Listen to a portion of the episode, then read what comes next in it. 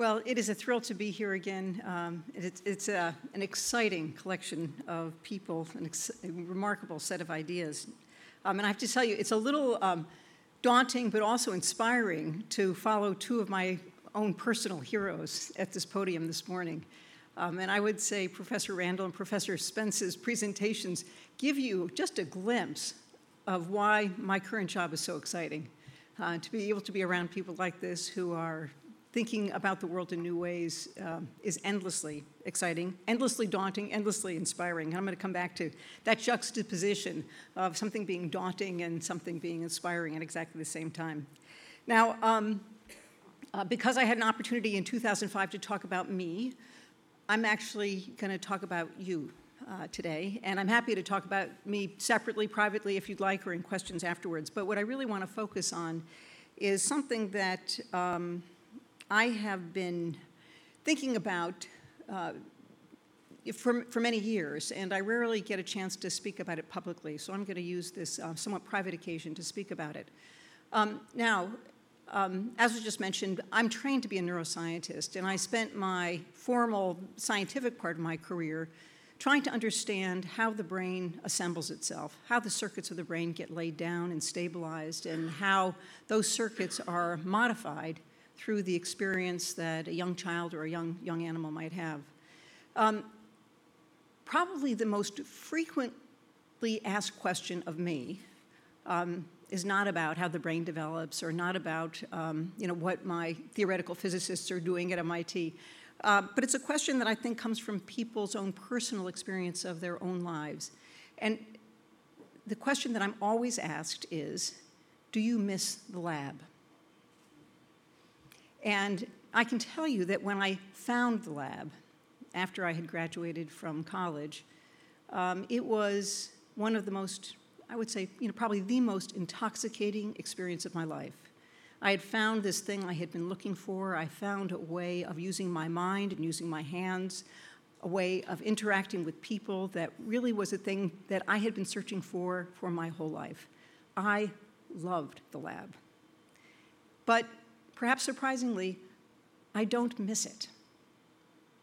I don't miss it because what I learned over the years that I was a scientist, that the thing that I found most exciting, most compelling about doing science was not simply the miraculous discoveries that you can make and the exhilaration of seeing something that no one has seen before, but the experience of working in groups and doing, for want of a better term, something that I call collaborative thinking the excitement of sitting around a table with a bunch of smart people, puzzling over some observation that someone had or some challenge that someone in the lab had encountered, and somehow, out of that interaction among the people around that table, someone having an idea that no one would have had on his or her own. And much to, I have to say, my astonishment on moving into academic leadership, I find that that is how I spend most of my time now, and doing it with a wider and wider group of people on more and more exciting topics.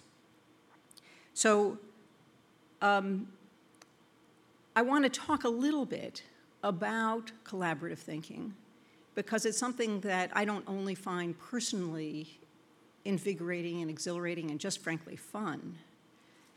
I believe it is among the most important activities that drive us toward our future. And it's something that's happening, of course, here today. It's why we're all together on this, mar- in this marvelous location. So, when I think about what we do when we get together and think in groups, think in teams, work in teams, I kind of sketched out a few um, rules of engagement are a few of the premises that we have to take on if we want to do this collaborative thinking most productively. And the first is that you, of course, you want to have good partners in it, and you know this group that has been selected for the summit couldn't have couldn't be better. But in order to enter into this, you have to kind of promise yourselves and your colleagues that you enter into it with a promise of being intellectually curious, deeply curious, so that I really care about what each of you brings to the conversation. And also about, but a promise to be intellectually generous, that we're going to listen to what one another says. Another critical element, and I say these in no particular order, I haven't figured out which of these might be more or less important, is that we enter into it without fear. And I can say that quite simply, but you know as well as I the number of times you've encountered a new idea or met someone new or anticipating meeting someone new, and the thing that you find overwhelming is how daunting that seems.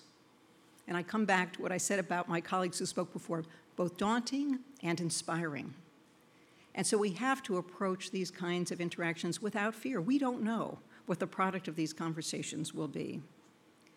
Another element that is, um, I would say, enormously important, increasingly important, is that you bring into the conversation people from diverse backgrounds. So, diversity, there's a lot of talk about diversity as simply a moral good. Diversity has a very practical good because I can tell you that when I gather people around me to address a particular problem, if they all come from the same background and with the same perspective, we're going to get a very mundane answer that, frankly, we probably would have gotten to each of us on our own. So, diversity is, is incredibly important. The last thing I'll mention, and I'm sure that any of you could mention another half dozen important elements of these kinds of conversation, is that these conversations are meritocratic. At MIT, we talk a lot about how much we value the place being a meritocracy. It's not a word you can use in many places today. But when you enter into these conversations, ideas win or lose based on how good they are, not on how powerfully they're asserted. So these are kind of the, um, uh, the elements, or what they call the rules of engagement. And I can tell you that I couldn't be more optimistic or more excited about our nation's and the world's future when I see what is happening today. Because I believe that the generation that you all come from understand this kind of collaborative thinking, collaborative building of our future better than any generation has before, at least in recent memory. There is something that I feel is, is rapidly transforming, that we're moving from a more siloed, hierarchical kind of structure to something that is far more horizontal, far more integrated, far more powerful. And you all uh, do this in a way that's very natural. So as I say these things, I'm fully aware that you are kind of saying to me, well, yeah, sure, why are you even mentioning it? Because that's the way we live our lives. Um, but I can tell you that what I see among this current generation is so distinct from my generation and how you're approaching the problems of the world, how you're approaching your futures and your contributions to solving those problems that, um, again, I could not be more optimistic. Even though when I read the newspaper, it's hard to maintain that optimism, when I actually meet the people who are forming our future, I feel hugely optimistic and hugely excited. Now, these things, these gathering of people, it doesn't happen on its own. So this is not spontaneous. I would say that um, you know, the, you know, the entropic energy would drive us away from groups and out of communities and away from collaborative thinking. And so the convening of these groups is incredibly important. And I personally believe that that is one of the primary functions of leadership, is to be a convener, to be a listener, to be a synthesizer. And um, the people who do this well, I think, are really the visionary leaders um, of today. And I will mention something that you know often goes unmentioned at these gatherings. I've now had the huge privilege of being at three of the Academy Summits. I want to thank Wayne and Catherine Reynolds for their visionary leadership in bringing us all together so that we can engage in this work of collaborative thinking, so together we can imagine a world that's better and brighter tomorrow than it is today. So I would ask you simply to join me in thanking Wayne and Catherine.